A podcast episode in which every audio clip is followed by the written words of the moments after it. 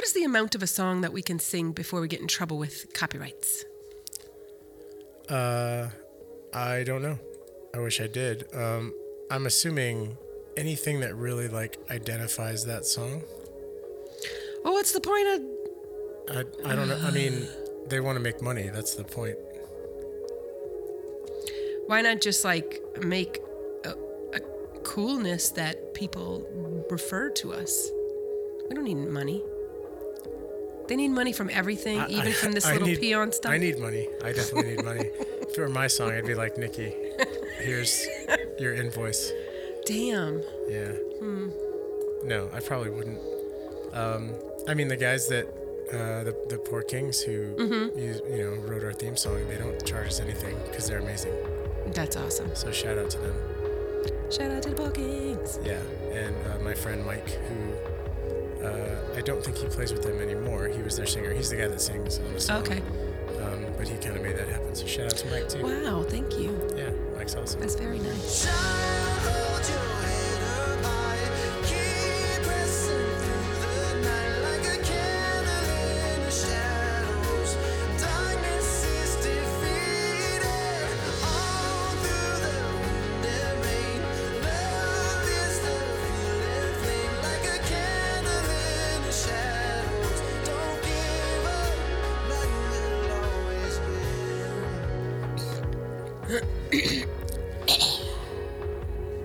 That's the beginning of the podcast right there. It's the beginning of the episode. What is up with the throat clearing? I don't know. Me too. Post-COVID sucks. It's so bad. Yeah. Oh. Yeah. I never had a frog in there. I never had the shortness of breath, but I always feel like I have something right there. Okay, yeah. So this past weekend, imagine that, but trying to sing. Oof. It was constant. It was constant. It was crazy. So do you sing a little bit and then? Yeah, you saw me turning around and coughing. Yeah. You don't want to do that in the mic. Yeah. Yeah, it was bad. That's tough. It was bad. How long do you think it's going to take to recoup the voice? I don't know, but I hope soon. I'm tired of sounding like... Are there exercises that you could do? Probably. I don't know any of them. And I know a lot of... that was appropriately timed. I know a lot of hot drinks, hot shower, stuff like that. Yeah. Supposed to help. Did you partake in some hot tea this weekend? I did. I thought I saw that. A few times, yeah. Thought you were cheating on coffee. I was feeling a little bit ooh. I only had 2 cups of coffee. I didn't have any coffee in the mornings. Crazy. Because in the mornings, if my voice is feeling really good and I'm staying hydrated, I can drink coffee all day. It's not a big deal. But if I have to sing and then I'm super caffeinated, my voice dries out very quickly. Ouch. Yeah. That's problematic. Yeah, it's not fun. So anyway, yeah, we survived. Felt like when I was talking in front of the group, felt like I had glue in my mouth. It just started, all of the moisture went away, and it was I can't really get my mouth open. It was weird. Never experienced that before. Yeah, that's tough. You didn't sound like that. You sounded great. Couldn't tell. You're very funny. Was I? Yes, you're very. I don't think I'm ever funny. You're very funny all the time. It feels surprising to me. You're very funny all the time. You could have your own sitcom. You're very funny. I don't think so. I do, and it's because you say things like, "I don't think so." Yeah. Okay. So I had a strange dream the first night that I was home from Tech. So Monday night, I was very tired. I got home. And immediately laid down on the dog bed with the dog. Oh. And she was so happy that I was home, and she snuggled me for a little while. And then when I finally got up and took a shower and went to bed, I had this weird dream that I couldn't breathe, and my oh gosh, that scene in The Matrix where Neo's lips stick together, right? I had that happen in the dream, and I realized kind of in the moment in the dream that I was dreaming, and so I was okay, I have to wake up because I couldn't breathe. I was happening for real, and then but manifesting itself in your dream. I woke up, I opened my eyes, and I kind of looked around the room, and I still couldn't breathe, and I had to force myself to take a big deep breath. I had stopped breathing. You think you got the apnea? No, I don't. I really think it's from the COVID. I think I was really uncomfortable with something going on, like in my throat, in my lungs, something like, you know. And you couldn't push through it? Something like that, and I just couldn't push through it. Yeah. Oh.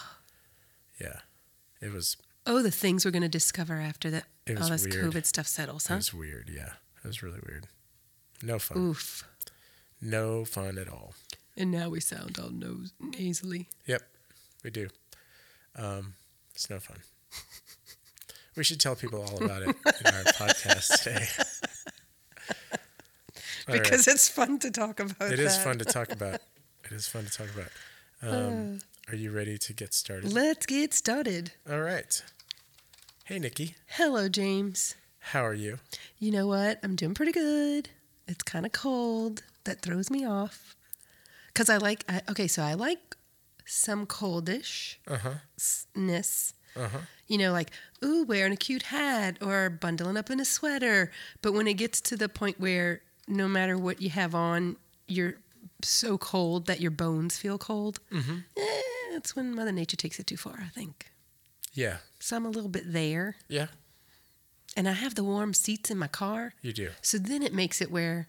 I don't want to get out the car. Like when I drive somewhere, I'm just like, do we have to get out and go to the next place? It's about the transitions. They're tough. Yeah, they are tough. I just got a new car and it does not have seat warmers. Oh. Because I'm cheap. So instead my car just sends me a message that there's, quote, a low temperature outside.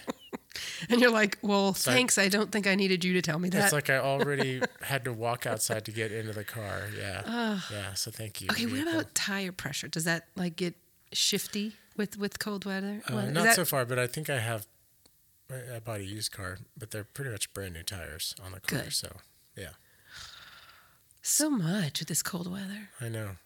How do people do it? Why do people do it? Like why? Like we had a very cold winter last year for us here in Austin or Central Texas.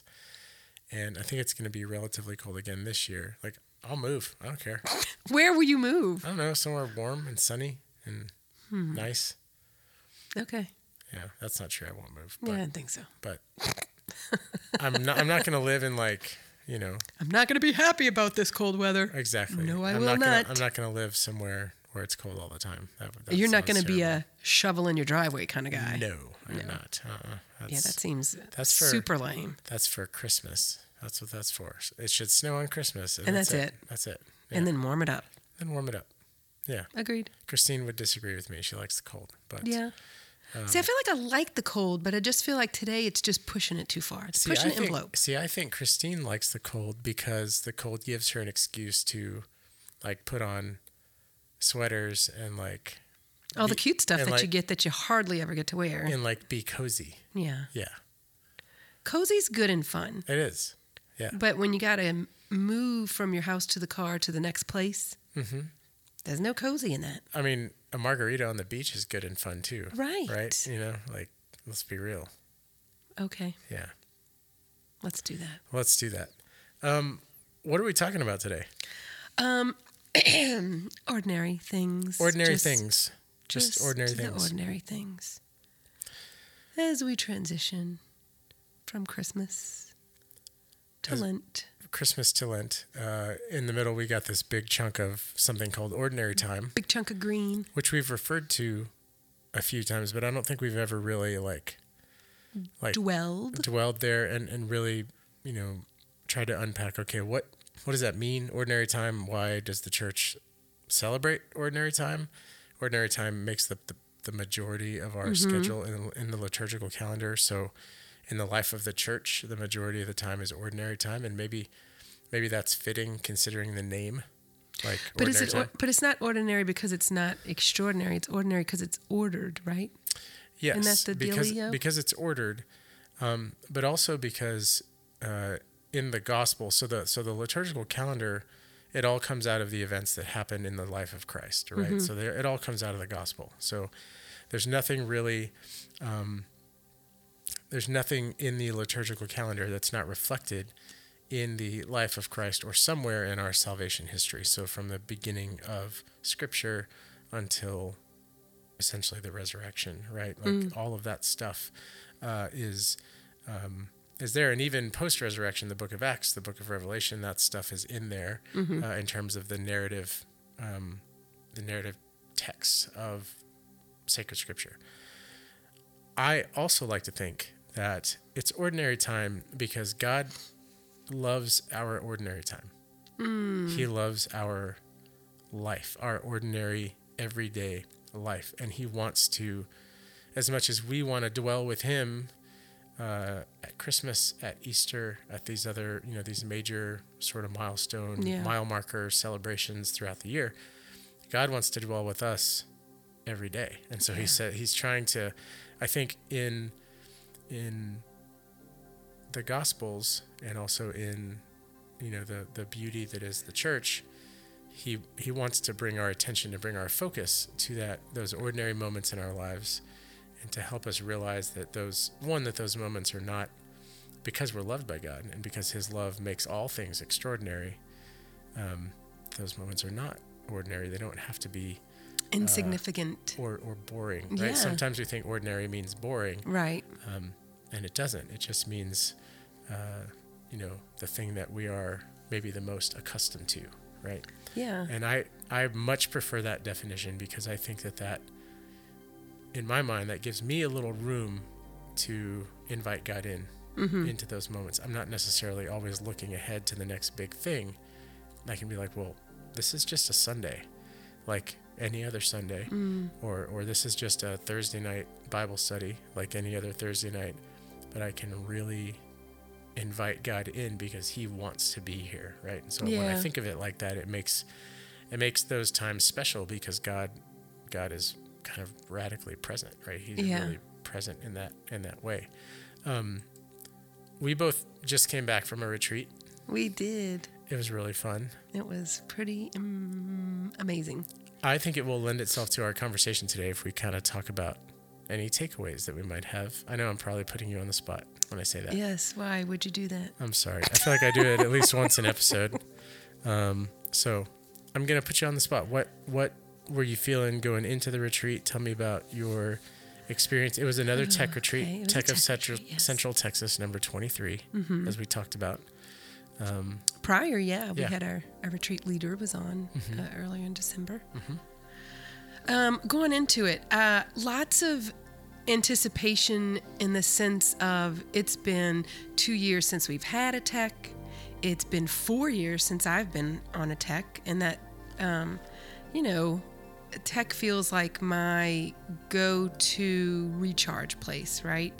Of course, I make it a point to walk with God daily, but you know, sometimes you need like your bucket filled with like a deluge of water, and you don't, you know, just the constant drip is good to keep you satisfied. But it's nice to have that retreat experience where you're just overwhelmed by his love. So I had lots of anticipation as to what was going to happen, you know, or expectations of what I wanted to have happen. And you know, like usual, he blows me away with his grace and mercy. And it was all good.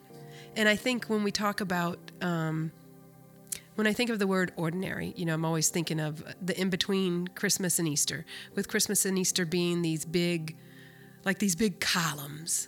And the ordinary time is just like the brick wall in between, right? Holding us together. Well, like on the tech retreat, there's the big events at the tech retreat, but then there's also these little moments where you can like steal conversations with people and just really dive deep. And those are my favorites, you know, getting to know people in a more in-depth way is just super special, because then, well, it takes me to my favorite mystery, you know, the visitation, where we get to see Jesus in people. And that's always just spectacular, because he presents, you know, he's created us each as individuals, so he presents differently in each person. And it's just so fun to experience different people and the Jesus in them. I love that. And I I share a lot of those sentiments with you, especially, you know, concerning tech and similar experiences, because I do think that as you move along in ministry, as you move along in just your faith life, mm-hmm. I think, you know, every experience is different, but our brains don't really operate under that assumption, right? Like sometimes I go into tech, or I go into a confirmation retreat here with the teens or something, thinking, okay, this moment on the retreat is going to be like the pinnacle moment, right?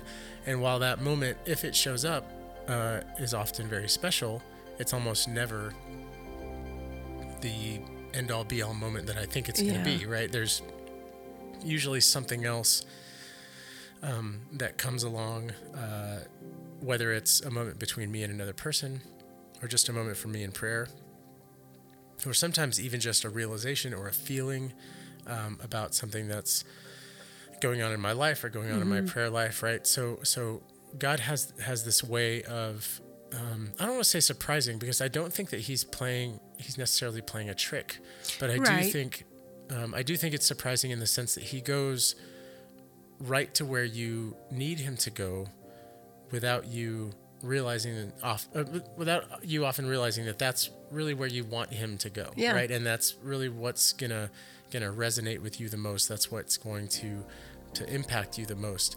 I will say this, I've been really struggling lately to keep my my God experiences in perspective. And a while back, and I think I shared it here on the podcast, my spiritual director told me that feelings are like things that you feel are not necessarily a good way to a good barometer for encounter with God. They're not necessarily a good way to measure your closeness to God. Really? That seems not... It seems very counterintuitive.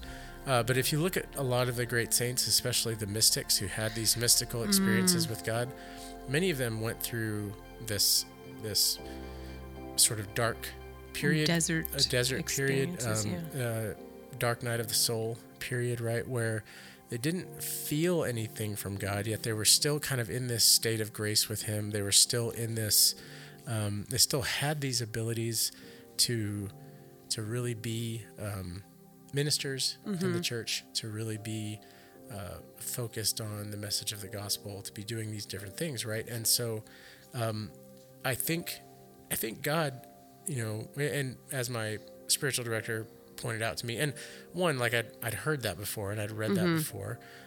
It's hard to know, I think, when God is calling you to that, or maybe calling you through, you know, a time like that in your life. But my spiritual director said, look, this is not something that should scare you, right? This is something that should really, hopefully, kind of, you know, maybe you should be looking forward to. God is kind of taking the training wheels off.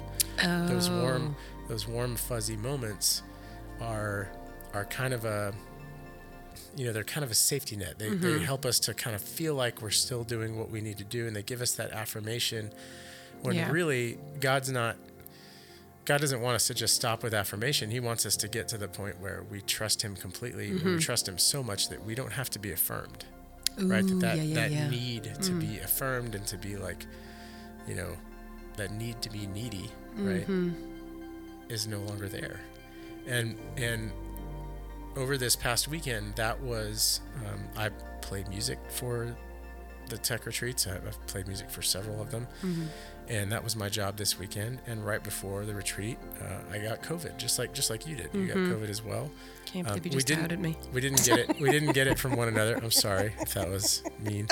We didn't get it from one another, but we both did, and we had to quarantine. And there was like a, will James be able to go? Will Nikki be able to go? It was a really kind of touch and go thing. As you can hear, like my voice still sound great. Has not really recovered. I sound pretty strange right now. And that was, you know, this actually sounds pretty good compared to what my voice sounded like on the retreat. So I had to really save my voice. I couldn't talk a whole lot outside of giving a talk or outside of singing, so that was a little strange. And then I also had to be really patient with, okay, God, I have an expectation of what my voice is supposed to sound like and the songs that I'm supposed to be able to sing and the reactions that people are going to get from hearing that song and all of these different things. And I had to, you know, I really, really had to trust that, you know, that bad note that I just sang, man, that was flat and awful and my voice cracked and I sounded like the kid from the Brady Bunch, right? Like it was just terrible. That God still thinks it's a joyful noise, more importantly. And that two, nobody in the room cared. Nobody cared, right? And so finding God in that, you know, just this sense of, man, God is here and he's going to do his thing regardless of my voice, because my voice is not the point. And what I bring to the table, while God wants that and he loves it and he thinks it's wonderful, that's not the point. Right. God himself is the one thing necessary. He's the point.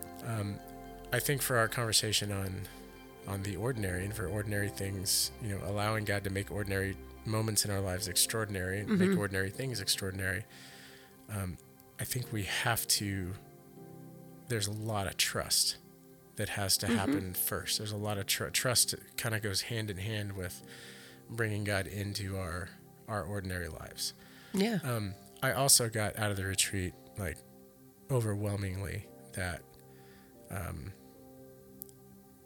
any kind of a team, like God does so much when we're in community with our brothers and sisters in Christ in terms of ministry, because we were scared. We were like the disciples in the upper room a couple days before the retreat, just kind of like, what is happening? Everybody's got Omicron. Everybody's, you know what I mean? Like scary. It was scary. And having, you know, Zoom calls and different things like that. And to try to figure out, you know, this process to figure out what we were going to do.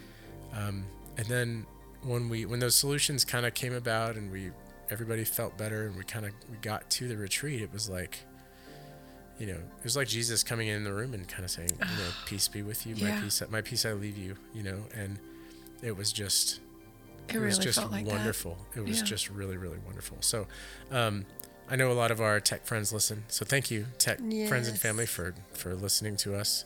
And thank you, Nikki, for, Nikki had a very prominent leadership role on the weekend. And so thank you, Nikki, for being awesome and for keeping everybody, afloat. Thank you. You're very welcome. Yeah. It was my biggest pleasure.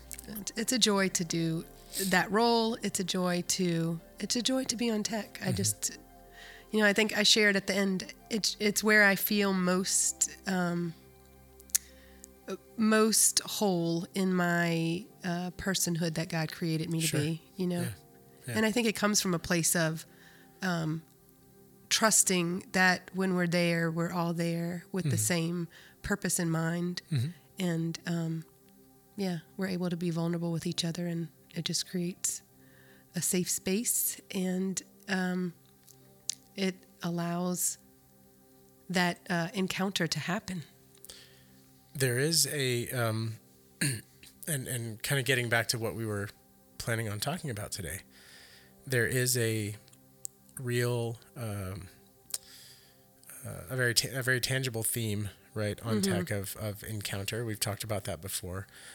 One of the things that one of the ways that that's expressed in Scripture, and one of the things that we really sort of tried to unpack this weekend, is the story of the appearance of the resurrected Christ on the road to Emmaus.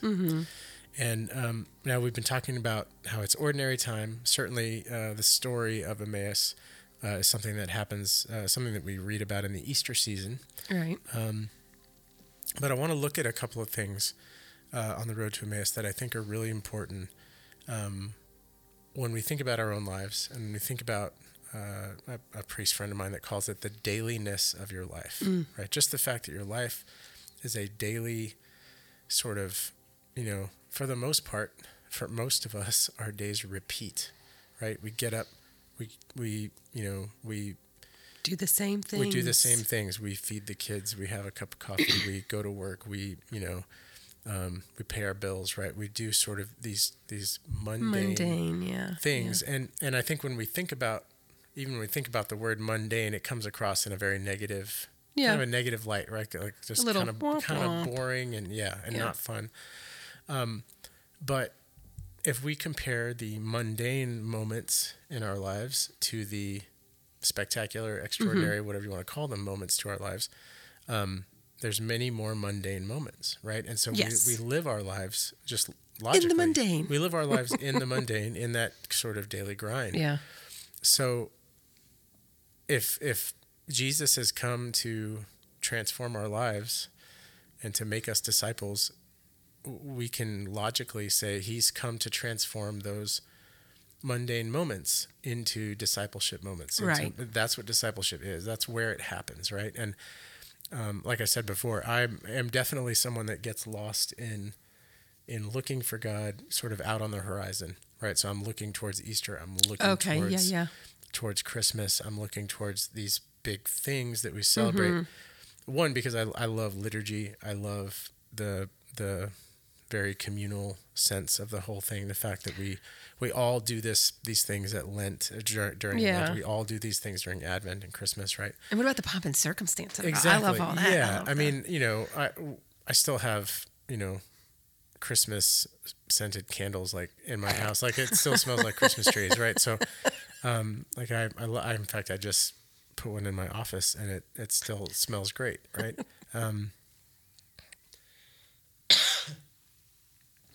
So all that being considered, it's like, okay, but Christmas is only one day. And I do feel this let down by like December 27th. I'm like, oh, it's over. You know, like I miss you, friend. And even though I know that we're still celebrating Christmas, as a church liturgically, right? That's how Christmas begins, on Christmas Eve. Yeah.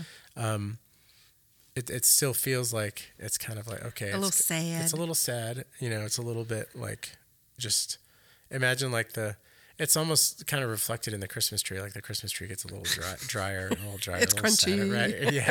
Yeah. That's kind of how I feel. And so, I'm reading this story to Emmaus, or it's a story about the appearance, on the road to Emmaus over the weekend. And in one of the many opportunities we had to read it and to kind of think about it, I was reading through this story and I realized something that I've never thought of before. And I'm sure I'm not the first person to think about it, but I think it's a cool thing to jump into, thinking about ordinary time. So Jesus, he suffered his passion. He was judged and he was arrested on a Thursday. He was judged and suffered his passion and was crucified on a Friday. He was in the tomb for essentially 3 days, so sundown to sunup, until Sunday morning. So Sunday morning is the... Sunday morning at the time was the first day of the week. Okay. The Sabbath was Saturday. So the day that the Lord rested was Saturday. That's what we know as Saturday. So that's the day that you go to...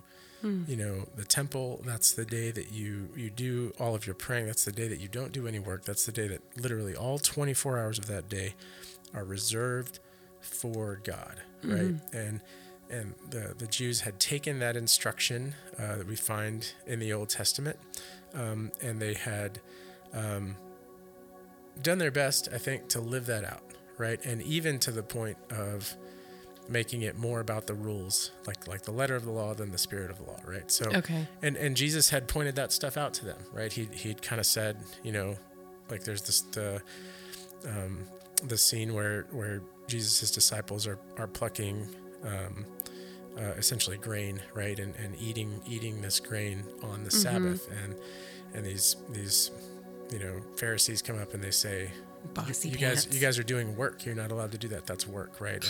And there were laws about that. Like you couldn't walk a certain number of steps and you couldn't, you know, these different things. And Jesus kind of says like, hey man, like the, you know, that's what this stuff is here for. That's what creation is here for, is for man to survive and to live and to thrive and to worship God. Right. And so he says, you know, the the Sabbath is created for man, not man for the Sabbath, right? And that kind of blows their minds, right? And really what he's saying is, like, if this stuff doesn't, if you're not allowing this stuff to apply to your life, like at its core, then what's the point? To your everyday. Right? If you're not allowing it to apply to your everyday, then it's just about, you know, plucking heads of grain on the Sabbath, or it's just about walking a number of steps, right? It's just about following an arbitrary rule.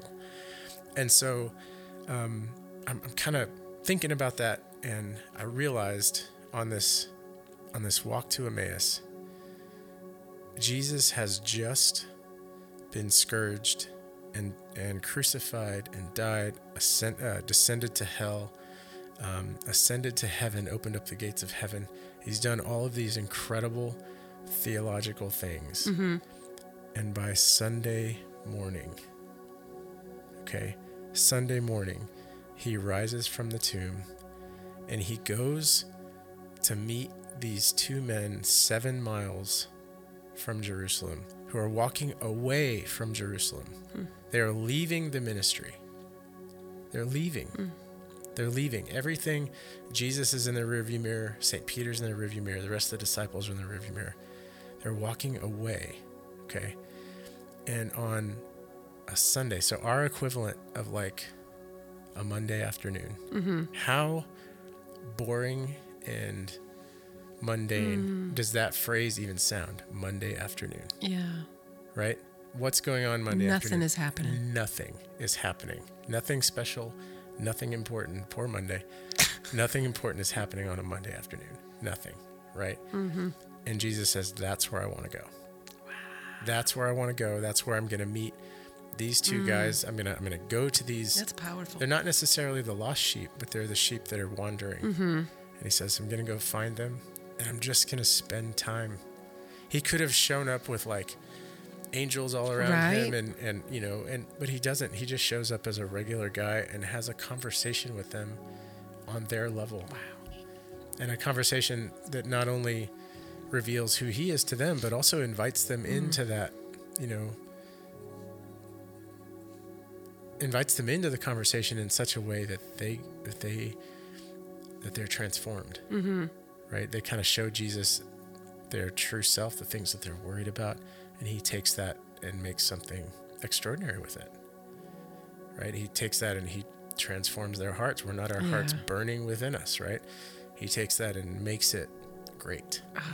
And so when we celebrate ordinary time in the church, that's what, hopefully, what we're giving God the opportunity to do, is to come into our ordinary moments, our moments maybe even where we're like, you know, God, I heard this great sermon on Sunday. I heard this great homily on Sunday, or I had this great experience at church with my pastor or my youth minister or whatever. I had this great, wonderful experience. But by Monday afternoon, am I really thinking about that? Am I really like, you know, am I really as up and as positive and as excited about that as I am on Sunday? No, for most of us, we're not. Right. It's tough to sustain that high of the. And so, you know, it is tough to sustain. I think it starts with trust. I think too, though, we can take a lot of we can have a lot of hope, and that our God expects that to happen to us. Yeah. And he knows that that's a limitation of our humanity, and in his divinity, in his humanity, he's going to meet us there. He's going to still be available to us there. His love doesn't stop at the cross. It doesn't stop at, you know, him dying. It doesn't even really stop at the resurrection. It's eternal. It's infinite, right? So no matter where we go, ordinary, extraordinary, mundane, otherwise, God is present to us. Yeah. That when I thought about that, I thought, man, that's a way that I think that God is calling me to try to see him more often, because I don't give him the benefit of that doubt very often. I try to take that away from him a lot. So That's pretty amazing. I think, when you say that word, or when you say that phrase, Monday afternoon, it does sound plain and boring and a little funky. But when we talk about the Emmaus walk, I mean, there are whole retreat programs based on that in and of itself because of the significance of journeying with Jesus in a ordinary, very human way that we don't always, it feels like a lot of times our relationship with him is reserved for the big events, the Christmas and the Easter, where there's lots of pomp and circumstance. For whatever reason, I don't know why. I'm gonna share this with you. I'm seeing chairs. I don't know why, but I'm seeing like this big throne, this big fancy chair for Christmas and also for Easter. And maybe it has to do with like how we celebrate in our homes for those occasions. Mm-hmm. And it feels nice and exciting to get all spiffied up and have the table set nice and wear nice clothes and all that kind of stuff. But like for me, I feel most comfortable like on the lazy boy chair in sweats. Mm-hmm. And that's what the everyday is. Mm-hmm. And he invites us there. And that's kind of what the Emmaus walk is for me. Mm-hmm. It's being in the comfy spot and still recognizing and kind of basking in the realness, the everydayness of God's presence. 'Cause he wants to be with us. Absolutely. And basking, I think, is the perfect word, because when you bask, you don't do anything. No. You just let it happen to you. Right? Are you seeing like a dog in the sun in the grass? I have this picture. Maybe we'll put it in our. I'll send it to you so you can put it on Instagram. I have this picture of my dog Echo, and I took it at we went to visit my mom a few years ago in West Texas and took the dogs and it's like bright and sunny outside, and my mom has, this really kind of cool, sort of unique backyard, lots of plants and different things. And so Echo was running around having fun. And I took this picture of her where she just, in this moment, she just kind of sat down in the sunshine and she like pointed her chin at the sky, like she was howling almost, and had her eyes closed. Stop. And that's just so beautiful. And would just stay that way for like 5 minutes in the sun. And she just, like, sunshine feels good, right? And so when you are basking in God, and even basking in the glow of Christmas, of Easter, of Pentecost, right? Of these really beautiful celebrations. God wants you to take that energy and to take that experience into your ordinary time, right? That is not something that we, so often, we leave Christmas in Christmas time, we leave Easter in Easter time, right? And and those big, those big sort of magical moments that we feel, they don't resonate with us throughout the year. It can't be Christmas every day. It can't be Easter every day. But the graces of those things can apply and should apply to your life every day. And they do. I mean, without the incarnation, Jesus can't heal the woman at the, or can't meet the woman at the well, right? Jesus can't walk on water. He can't turn water into wine. He can't, heal the man born blind. He can't do all these things, and all of those things happened in ordinary time. Ordinary times, yeah. That's all just stuff that happened in Jesus's life, right? And so, we those things are all so beautifully connected in the life of Christ. And I think sometimes when we dissociate a little bit during ordinary time, when we allow ourselves to, as the disciples are described in Luke's gospel, that they were conversing about all the things, and debating, right? And when Jesus stops them, they look downcast, right? That all this stuff kind of gets lost in like the human experience sometimes. And Jesus is like, they kind of explain what's going on, that their friend's been killed, and that the woman, the women went that morning, and that the tomb's empty. And Jesus is immediately like, no, man, like that's not the end of the story. Like this story is is really complex and unique, and it's for you. You know, that those hearts burning within them is our to me, that's our soul recognizing ourselves in the story of God, right? Recognizing ourselves in this encounter with God, and recognizing that God wants us to be made whole. He wants us to be complete. He wants us to be at peace. He wants us to feel that love that we so often don't feel, because we're, or don't, or I should say we don't experience, we don't allow ourselves to experience, because we spend so much time filtering God out of the mundane, out of just our daily life, or kind of reserving him like the fine china. Yeah, you know. Yeah, that's a really good analogy. Take him out for special occasions and then tuck him away. Absolutely. I don't want to tuck him away. I don't want to tuck him away either. How can we not tuck him away? That's a good question.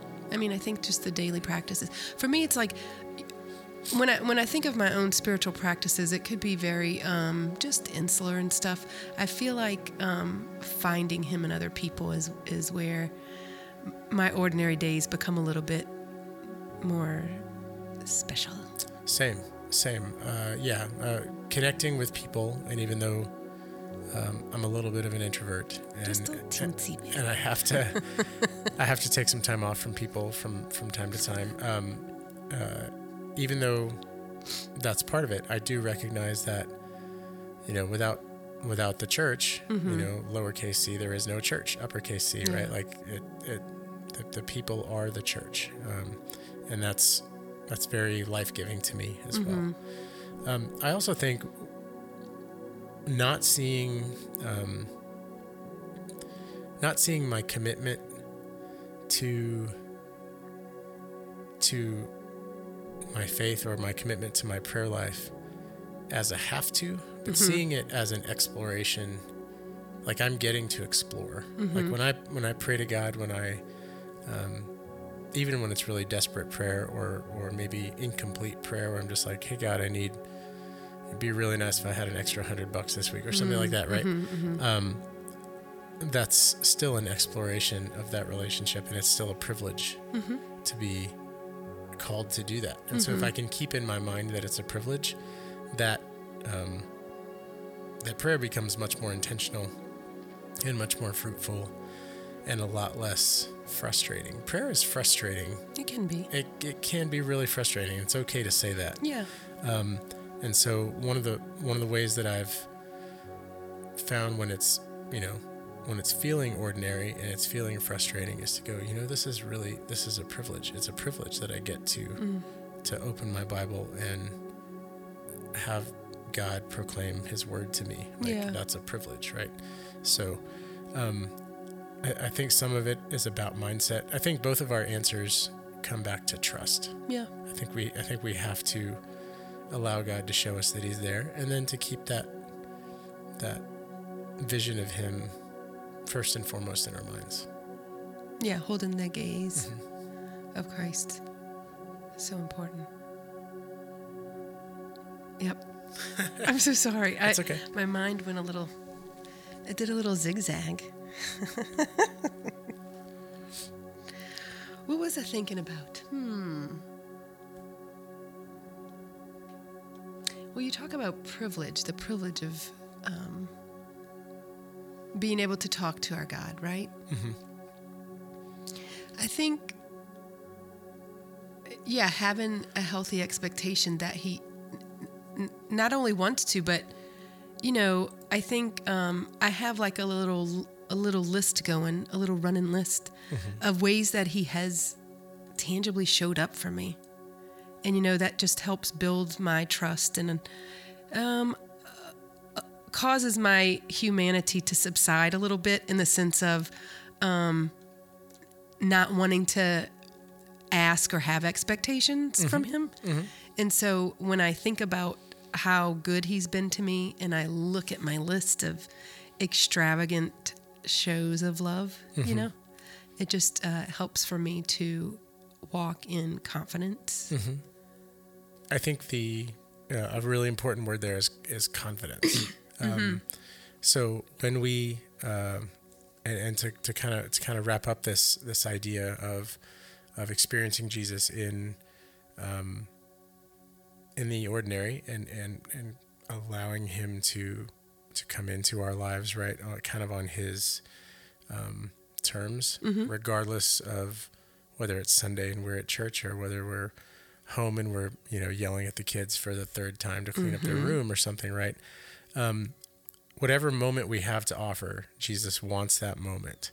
And I think that confidence plays a big role in that. Like, Adam and Eve in the garden, right? As soon as they sin, they separate themselves from God. What do? They hide. And they're not confident that God is going to love them.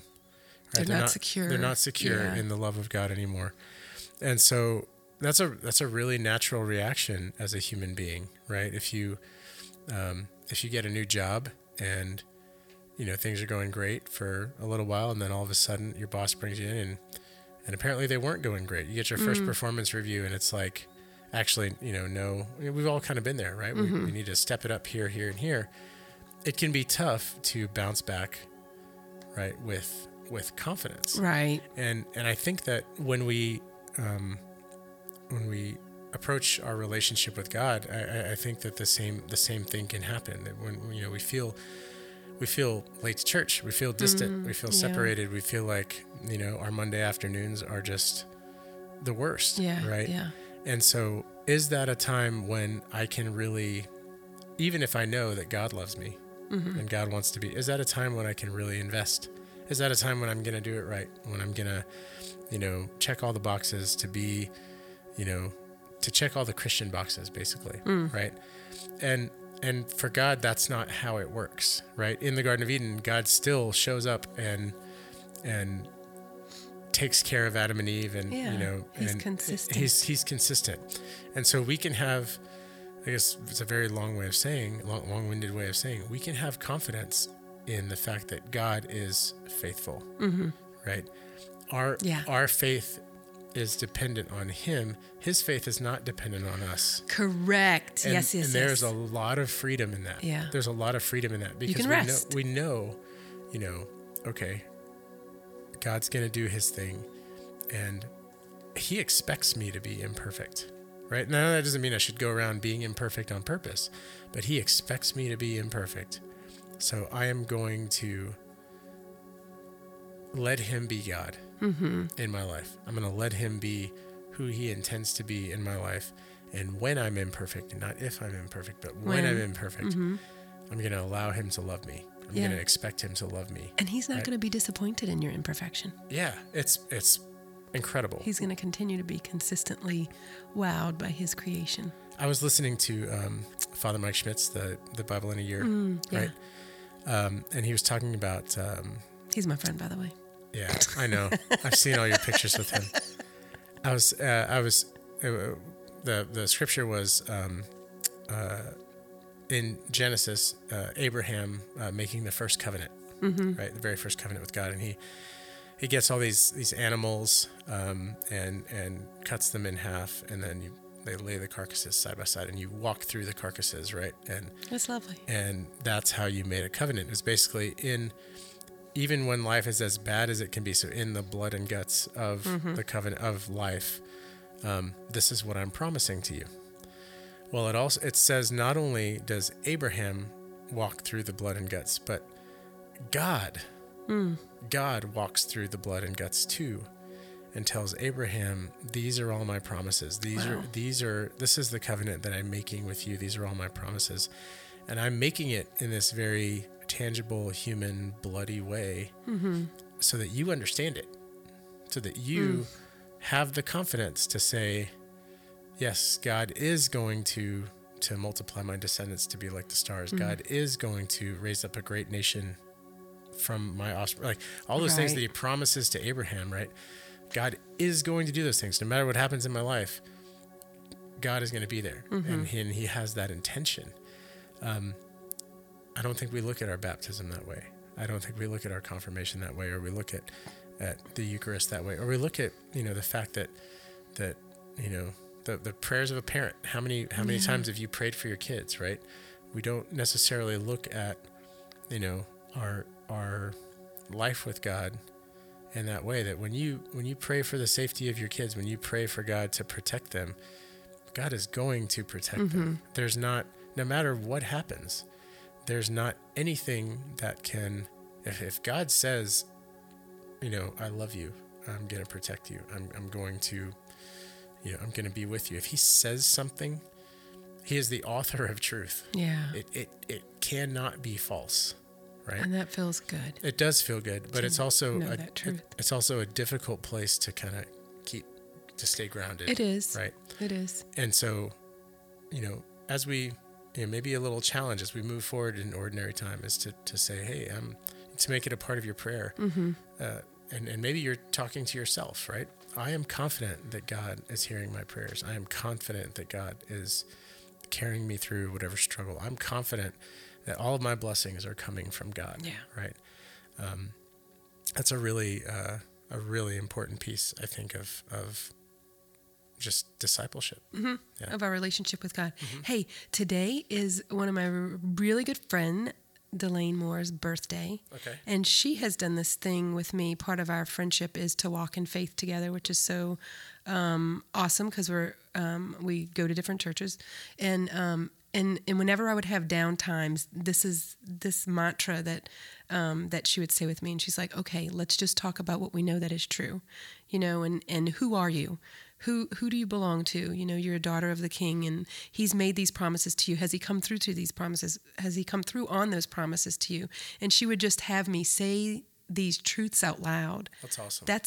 That's a pretty absolutely powerful friendship. Yeah. Happy birthday, Delaine. Yeah. Absolutely. I mean, there's you know, elite athletes or you know, people who are in like real kind of high performance mm-hmm. jobs, right?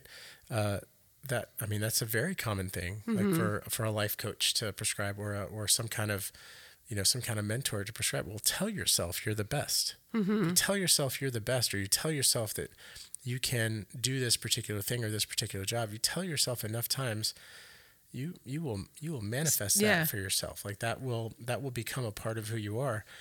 I think God, you know, exponentially increases that when we involve him in mm-hmm. it, right? When we say, not because of me, but because of God, you know, these are the things that you know, the things that matter, the things that I'm going to pray about, the things that I'm going to accomplish, right? When we give him those things,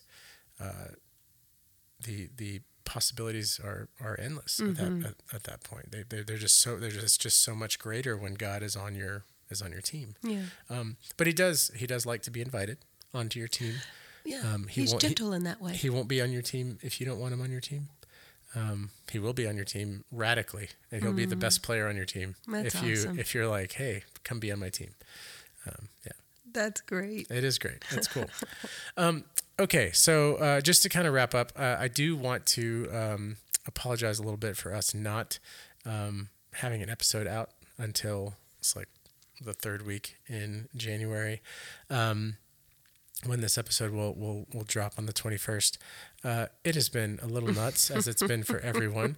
Like I said before, both Nikki and I got COVID. We know, several of you listeners personally, and we know that you've been, praying for us and also praying for the success of the retreat that happened last weekend, without giving too much away about tech. And mm-hmm. I think we've kind of skirted that line a little bit, but without giving too much away about tech, I can say this, the retreat was amazing. Yeah. It was a really, really, Holy Spirit really is alive and well, definitely present. Phenomenal 3 days. For me personally, and then just for the group as well, it was very easy to see, God moving. So I want to take a moment, one, to thank you for your prayers and to thank you for listening, but two, to again encourage you to find some time to retreat, find some time to really work on your relationship with God. Mm-hmm. Even if you haven't been to church in years, maybe a good primer is like spending a little quality time with God outside of those walls of the church, outside of you know, those sort of religious things, right? Mm-hmm. In an effort to give more meaning to those things, in an effort to give more meaning to your attendance at church and to your participation. A retreat, we can't recommend it enough. We both love retreats. We both love the community aspects and the different things that happen. So So please consider that for the new year.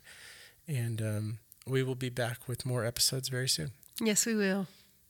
It's going to be great. It is going to be great. It's going to be wonderful. And hopefully we'll have voices that don't sound like these voices. We sound like robot versions of ourselves. We have our noses pinched. Yeah, it's weird. It's weird. All right. Thank you for listening. Thank you for listening, Ragamuffins, and for all of your love and support. And we hope that your Christmas celebrations were wonderful. Your New Year's celebrations were wonderful, and that you've gotten off to a good start this new year. We're praying for you, and we appreciate you praying for us. Thank you so much. Absolutely. Let's pray. In the name of the Father, and Son, and Holy Spirit. Amen. Our Father, who art in heaven, hallowed be thy name. Thy kingdom come, thy will be done, on earth as it is in heaven. Give us this day our daily bread, and forgive us our trespasses, as we forgive those who trespass against us. And lead us not into temptation, but deliver us from evil. Amen. Hail Mary, full of grace, the Lord is with thee. Blessed art thou amongst women, and blessed is the fruit of thy womb, Jesus. Holy Mary, Mother of God, pray for us sinners, now and at the hour of our death. Amen. Glory be to the Father, and to the Son, and to the Holy Spirit, as it was in the beginning, is now, and ever shall be, world without end. Amen. In the name of the Father, and the Son, and the Holy Spirit. Amen. Ragamuffins, thank you so much. We will be back next week. We love you. We love you. Bye. Bye. We did it. We did it.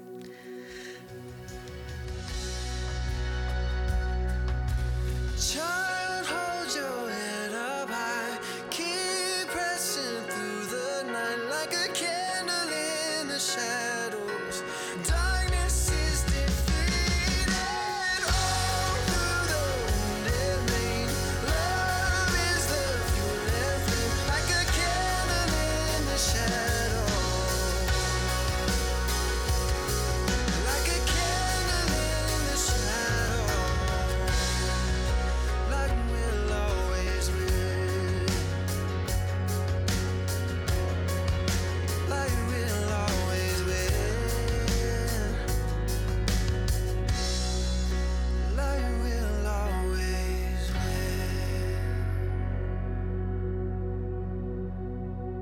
The Late to Church podcast is an AMET creative production and is hosted by James Longoria and Nikki Moncada.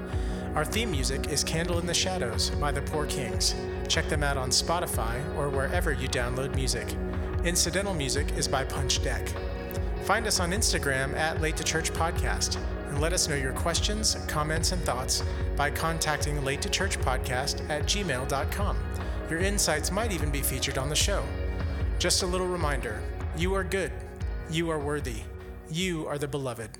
Look around for the Lord today. He loves you, and he wants an encounter with you. Thank you for journeying with us. We're praying for you. Peace.